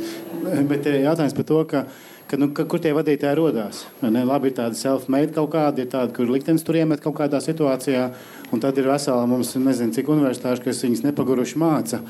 Un es viņus šeit kursos redzu, visādos semināros un pasākumos redzu, un es pajautāju, nu, cik jums, piemēram, stāsta vai māca teiksim, par, par īstenībā par galveno kapitālu. Tu teici, galvenais kapitāls mums ir cilvēks. Ja? Tur māca par visādiem tur ebitām un valnciņu zina, lai ratā vēl ko. Ja? Bet būtībā par to galveno, kas ir tev tas kapitāls, ja? kurš atnāk no rīta vai neatnāk no rīta, ja? būtībā runā ļoti maz. Un tā ir viena tāda Latvijas uzņēmējdarbības, man liekas, vismaz uh, apmācību problēma, programmu problēmām, ka tur faktiski par tādu stresu, izdegšanu, cilvēku vadību šādā kontekstā, ja nevis kā viņus tur izdzīt vai piespējas laikā nākt uz darbu un iemācīties mācīt būt laimīgiem, ja un tam līdzīgi, faktiski baigi maz runā. Tie vadītāji, nu, kur tad viņi lai rodās? Ja tas 22 gadnieks, kurš beidz tur bakalaura vadības fakultātē, ja, nu kas, nu, kur viņš to iemācījies tieši? Ja? Nu, to, tos cilvēkus saprast un mīlēt, ja? to empātiju un to vispār. Tur ir tāds akmens diezgan pamatīgs. Bet um, par, kultūru, par kultūru domājot, uh, man ļoti patīk. Es, es uzskatu, ka vadītājs var censties mainīt kultūru, bet tas noteikti es ne, nepiekrītu tam, ka vadītājs ir uh, kultūras veidotājs un virzītājs. Vai viņam ir liela loma, bet tā nav, tā nav noteikti. Tā nav viennozīmīgi galvenā loma. Uh, man ļoti patika. Bija tāds uh, jēdziens, veidoja, es nezinu, kurš tas bija no Latvijas, Latvijas pētniekiem, kā tāds jēdziens kā mēmi. Proti, ir gēni. Gēni ir tas, kas mēs esam, un tad ir mēmi ir tas, kas ir starp mums, kas nav definēts, tas nav vizuāls, redzams, un, bet tas nosaka to, to kultūru, kā mēs savstarpēji uzvedamies un in, interakciju, kāda mums ir. Un tas viss eksistē arī darba, darba vidē. Tā lieta, ko, ko var darīt uzņēmumā, ir tik tiešām veltīt laiku un runāt par kultūru. Iekšējo kultūru un kā mēs vēlamies iekšēji pieņemt lēmumus, diskutēt, runāt par problēmām. Uh, Es divas iniciatīvas šogad esmu, esmu uzsācis. Uh, viena ir tāda, ka mēs uh, savā vasaras pasākumā tieši tādā pašā uh, izpildījumā kā šeit veidosim benefit lampu. Proti, mēs ņemsim trīs tēmas un par tām diskutēsim ar, ar darbiniekiem. Vadītāji vai? Vai, vai? Jā, nē, tēmas kolēģi var paši izvirzīt un pēc tam balsot. Tās trīs, kas būs bū, populārākās, tās, tās arī paņemsim. Un otra lieta, ko es organizēju, tas, ka mums nāk, mēs esam dubultojuši darbinieku skaitu, un nāk ļoti daudz jaunie cilvēki ar ļoti labām vērtībām, un, un, un mums ir jāmainās līdz tai kultūrai, jāaug. Un, par kultūru var runāt, rādot kaut kādus nepareizus piemērus, kurus pilti parādījies, ka šis nav bijis ok. Daudziem liekas, ka nav bijis ok. Un tas, ko man diemžēl nav vēl rezultāti, jo to mēs darīsim pēc mēneša, bet es esmu palūdzis trīs jauniem, talantīgiem uh, darbiniekiem, ka viņi sagatavos un iedos atgriezenisko saiti vidējā, vidējā, vidējiem vadītājiem mūsu uzņēmumā, lai viņi dzird, kā tad izskatās, ja es te pusgadu gadu esmu nostrādājis Un kas man licies, ka nu, šis nav ok? Varbūt kultūra izpaužas nevis caur kaut kādiem noteikumiem, bet caur konkrētām rīcībām, ikdienā, kā cilvēki rīkojas konkrētās situācijās. Modelis ir tas, kas ir, ko tev vadītājiem būtu jārāda. Mm. Un visiem. Labi. Vai ir vēl kas atbildams uz šo jautājumu, vai mēs varam uzdot nākamo lūdzu? Noriskējam! Tātad es gribu atgriezties pie mentoriem, par to tēmu. Man studentiem, kas tikko paveicis augstāko izglītību, kur man meklēt to manu labāko mentoru, kas man varētu palīdzēt? Ja tu vēlies. Rūta. Nu. ja? Nu, lūk, ir, ir, ir paziņas un pazīstami cilvēki bagātīgu dzīves pieredzi, kas, kas, kas to var darīt. Protams, ir jautājums par to, kādas ir jūsu attiecības un vai jūs varat nolikt visu citu pie malas. Iespējams, ka labāk ir, ja tas nav personīgi jau zināms, jau zināms cilvēks, un jūs varat fokusēties uz to profesionālo jautājumu. Bet, ja tā ir par profesionālo tēmu, tad jau tas virziens ir skaidrs, tas ir zināms, un, un, un, un, un jā, tad jāmeklē, kas Latvijā ir pieejams. Bet es teiktu, ka es. Es Rīgas ekonomikas augstskolā jau no pirmā gada, manuprāt, piecus gadus piedalos studentu mentoringa programmā. Protams, skolā ir tā, ka absolventi mentorē studentus, un studenti piesakās un izvēlās, kurš ir viņam vērtīgākais vai atbilstošākais mentors. Es domāju, ka to vajag ieviest arī citās skolās, ja tas vēl nav ieviests. Un, um, un es, tas, ko es gribēju teikt, ir tas, ka skolu absolventi uh, un vispār cilvēki ļoti atvērti, ja viņus uzrunā un saka, hei, tu dari lielisku lietu, tev ir fantastiska pieredze, vai tu vari nedaudz man palīdzēt attīstīties. Un, uh, mēs vienkārši esam pārāk kautrīgi un cilvēki neuzdrošinās to pajautāt. Tā kā es iedrošinātu atrast to virzienu un, un iedrošinātu, ja citās augstskolās tā nav, tad ieviest mentorēšanas programmu starp studentiem un absolventiem. Labi, jā, redz, ko pamet lūdzu uz turieni, tālāk. Jautājums saistībā ar, um, ar to teicienu, ka laimīgi ir tie, kur ir veiksmīgi. Maigajā, nu, tie Otrādāk. veiksmīgi ir tie, kur ir laimīgi un tā. Um, jautājums saistībā ar socioekonomisko vidi, kāda ir Latvijā. Un nozīme ir tam, ka mums tomēr ir radusies diezgan liela salīdzināšanās kultūra. Un mēs aizmirstam vienu svarīgu lietu ka ne visi sāk no vienlīdzīga punkta socioekonomiskajā vidē. Līdz ar to tā iespēja vienlīdzība nav gluži tāda, ka vienāda. Un, um, zem esošā modeļa un domāšanas sanāk tā, ja tu kaut ko sasniedz, nu tu pats vien esi vainīgs. Nu, teiksim, tāda ir tā, tā domāšana. Domā, pats esi vainīgs nozīmē loks. Nu, bez mazliet, nu, ko, nu, pats nestrādāja gan smagi, neizdarīja pareizi un tā tālāk. Un tā joprojām. Un man doma vienkārši zinot par mentoringu un tā tālāk, tas tomēr ir sevišķi tādā vietā kā Latvija.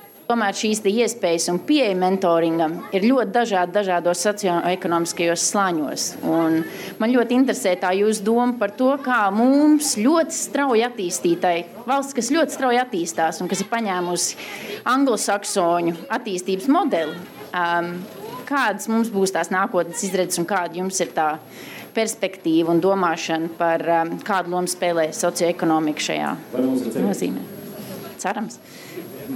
Es domāju, ka mums jāpaņem, es tikai pirms tam ievēlu kāpu. Es gribu teikt, to, ka mēs paņemam to angļu, angļu sakšu modeli, vai kā viņi, kā viņi tur nosauc. Bet mēs nepaņemam, nepaņemam no viņa īstenībā arī to labāko daļu, ka, piemēram, tajās smalkajās angļu skolās, ja to kaut ko lielies, tev izlidina ārā pat taisno. Vispār bez, tu lielies. Ja tu lielies, tu, tu, tu, tu neesi nekas, tev izlidina ārā vienkārši. Tā, to mēs neesam paņēmuši. To būtu jāpaņem. Un tad zināt. Jā, paldies. Uh, jā, viena no mūsu problēmām ir, ka mēs skrienām pakaļ visam, jo patiešām tā attīstība ir bijusi strauja un robežas ir atvērušās un iespējas ir paplašinājušās, tīpaši jauniešiem, neizvērtējot, kas tad ir tas mans ceļš ejamais. Un tā, tā arī ir tā laimes atsāka, ne, būt mums nevajag to visu, bet ir jāsaprot pašam, kas ir mana interese, kur es vēlos attīstīties un ko es gribu sasniegt. Tas, tas ir darbs ar sevi. Nu, nevajag man tāpat kā blakus kaimiņu valstī, nevajag tāpat kā kā Igauniem, vai tāpat kā Lietuviešiem, vai tā kā man vajag. Zan, es dzirdu tevi ideālisti, jo, piedod, tad, kad es augu, man vajadzēja tā, kā vajadzēja krutākiem, tā kā bija krutākajiem čalim manā klasē, piedod. Es to neko nevarēju darīt. Protams, ka tu gribēji salīdzināties, Jā. bet tad, kad tu salīdzinājies, vai bija forši? Nu, pagaidi, tas nāca 45 gados, nevis 15. Ja. Un tam ir jāiziet cauri? Jā, jā. Es, bet pirms tam es gribēju, Robert, tev pajautāt, no pētnieku viedokļa. Kā īsti ir, vai nu, vai tāda apņemšanās vai zināšana, ka tā nevajag darīt. Mums tas ir iespējams vispār. Ja tomēr mēs balstāmies uz instinktiem, visi dara to, ko visi dara. Cilvēki jāitas, kur ir 5, tur ir pārējie 95. Kā īsti ir? 33% no Latvijas balstīsīgiem cilvēkiem piedalījās Eiropas Savienības parlamentu vēlēšanās. Ne?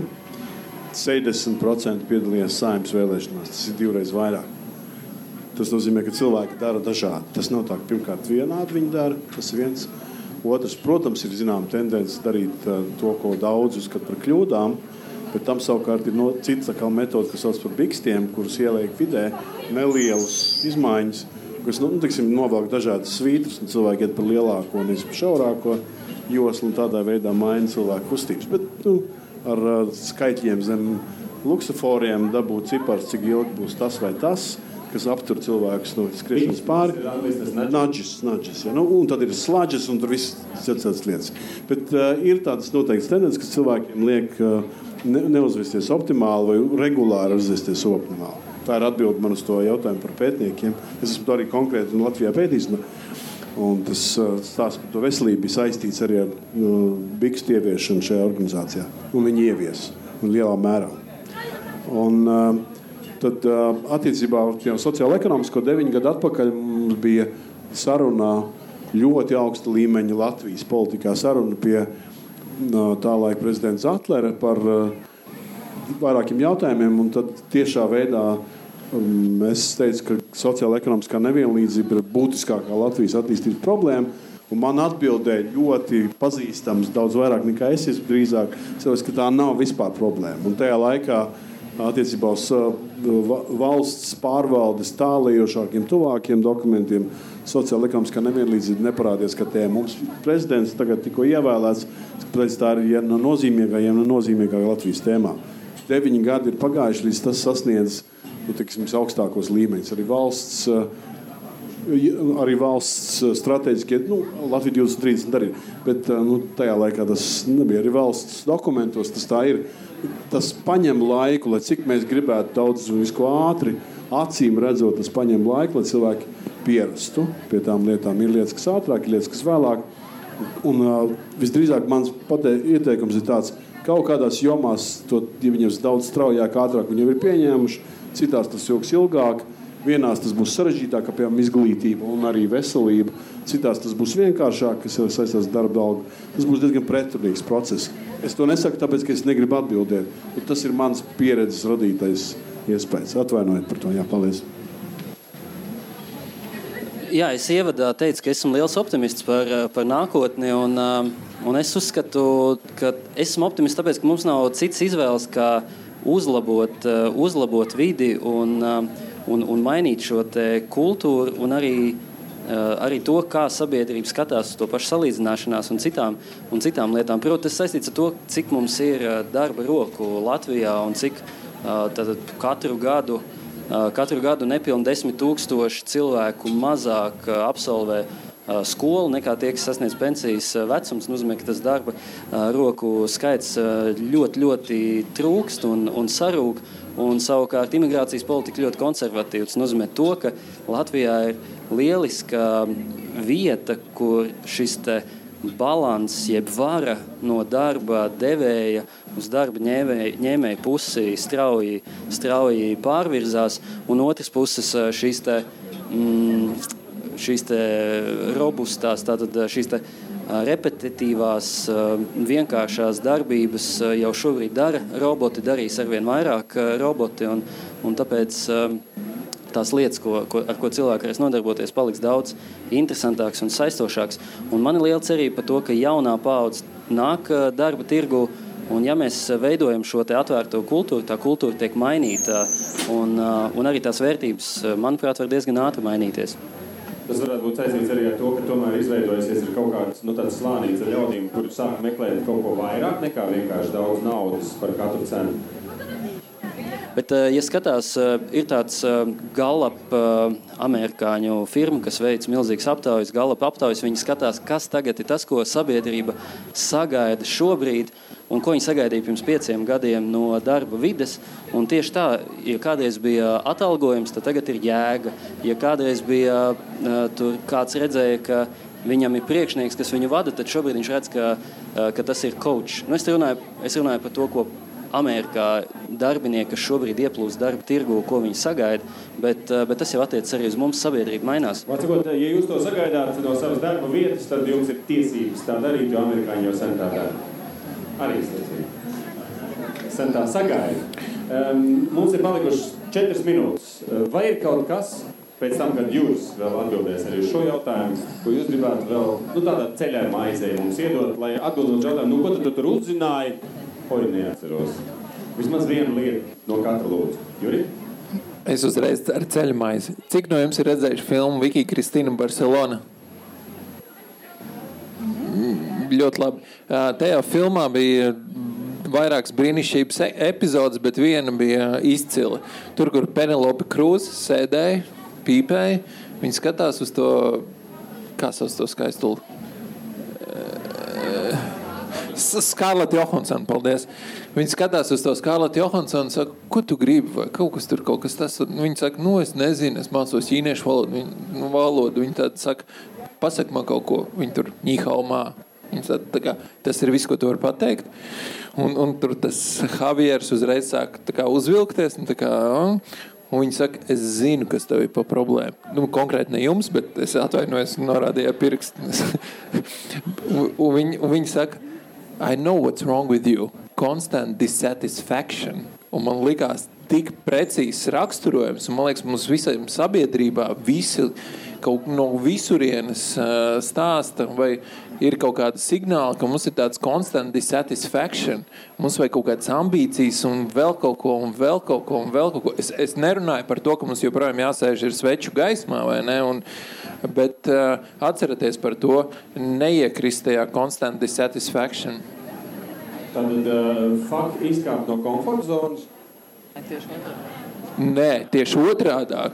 Fakt, es gribu būt komforta zonā, jo, ja es būšu komforta zonā, es būšu laimīgāks.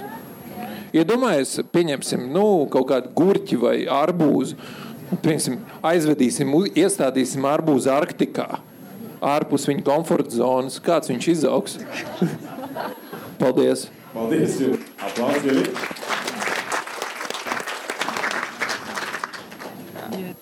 Kopsavilkums. Pēdējā iespēja, pēdējā iespēja glābt šo sabiedrību, runājot par stresu, par iztekšanu, lai viņiem beidzot viss ir skaidrs.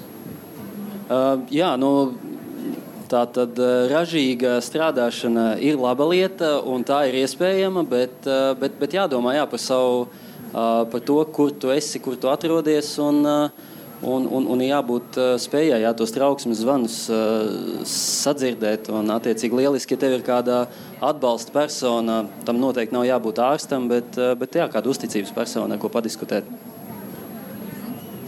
Lai jūs rīt jau justos darbā labāk, viena lieta, ko jūs varat darīt, tie, kas strādā sestdien, mēs strādājam 24 stundas Rīgas Tehniskā universitāte, tāpēc mēs tā arī runājam. Es lepojos, ka mēs universitāte ar to strādājam. Uh, tas viens ieteikums beidziet uzmoties uz savu bosu vai priekšnieku. Ticiet man, viņam no tā ne silts, ne augsts, bet jums sāp galva un viss pārējais. Es apzināti izvēlējos jauno paudzi ne tāpēc, ka nav pa citām, bet tāpēc, ka tā ir tā, kas būtībā nākošajos desmit gados veidos uh, nu, darba vidas biznesa pamats. Tas bija apzināti izvēle tiem datiem. Um, un šī paudze domā un rīkojas savādāk nekā cilvēki, kas ir 20 gadu vecāki, ne sliktāk. Man ir dēls, kuram ir 30 gadu. Es diezgan labi varu sakot, ko viņš un kā viņš dara. Uh, viņš pērk mašīnu, viņš ir precējies, viņam būs bērns, pirmais mans mazbērns, viņam ir suns, viņ, viņam ir kredīts mašīnai. Ja? Uh, bet ne dzīvoklim. Kā, nu, bet tas nav nozīmē, ka vispār ir tāda darba, bet viņi dažādi. Otra lieta ir arī 50 un plus gados var būt ļoti aktīva dažāda veida dzīve. Uh, kurā var būt gan pretrunas, kur jomās, kurās jūtos laimīgs un apmierināts, un citas jomas, kurās varbūt būt vairāk nepieciešams kaut kas cits, un citas, kurās ir dramatiski. Tas nekādā gadījumā nav, nav dzīves spējīgs. Gan tie, kuriem ir 30 un mazāk, gan tiem, kuriem ir 50 un vairāk, un izskapa pa vidam, tā dzīve nav viendabīga. Tā ir nereti vai itin bieži pretrunīga.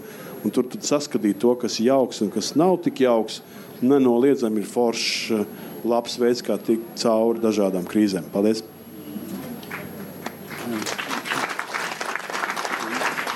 Un pievienojoties visam, kas tika teikts, izņemot to strādāšanu rītdien, Bet, eh, bet eh, es gribu teikt, ka no tiem angļu, anglo-saksoņiem, vai kā mēs viņus varam dēvēt, viņiem ir virkni lietu, ko droši vien var pamācīties, jo viņš šim visam līdzīgi kā Skandināvija ir gājis cauri gadus 30 atpakaļ. Un angļiem ir šis brīnišķīgais teiciens, kas kaut kur līdzīgs ir, jau varbūt tā doma ir līdzīga. Viņiem ir tas teiciens par, par darbu un par hobiju. Ja, tas, ja darbs sāk traucēt hobijām, jūs taču ziniet visi, kas ir jādara, vai ne? Ir ļoti, ļoti drīz. Pirmdien no rīta vēlākais ir jāmaina darbs. Jā, tad jūs sapratīsiet, ka varbūt ka no tā hobija īstenībā viņš var, viņš var kļūt par darbu, un tad, ja darbs ir hobijs, tad uz viņu nerēbjās iet, un viss ir baigi forši, un tur vēl naudu pa vidu uztaisīt, un viss ir baigi jauki. Tā kā tā. Es tev pilnīgi piekrītu. Es vienmēr esmu jāklausa. Jā, tev. Tev tas darbs ir hobijs, vai ne? Un tad ir filma, kurā viņš aiziet no darba un reāli trīs mēnešus nedara neko, un viņam ir ko ēst. Viņš brauc ar savu mašīnu, iet uz krogiem. Vot kā to dabūt gatavu? Jā, garantētais ienākums. Labi, Sirsnīgs jums paldies par atbalstu. Un um, aiziet! Uz darbu kur? Aiziet. Brīvdienās. Brīva izvēle. Vēlreiz aplausos ekspertiem. Paldies visiem, kas noklausījās šo sarunu līdz galam. Ja tev ir kāds komentārs vai vēlme padiskutēt par šo tēmu plašāk, dodies uz Zenefit Latviju Twitter un Facebook kontiem. Ja zini kādu, kuram šis varētu interesēt, padalies ar šo epizodi. Audio formātā pieejams vēl piecas citas sarunas no festivāla Lampa, tā kā sāc sakot mūsu podkāstam Jauna enerģija, te vērtākajā podkāstu straumēšanas vietnē un tiekamies nākamajās epizodēs.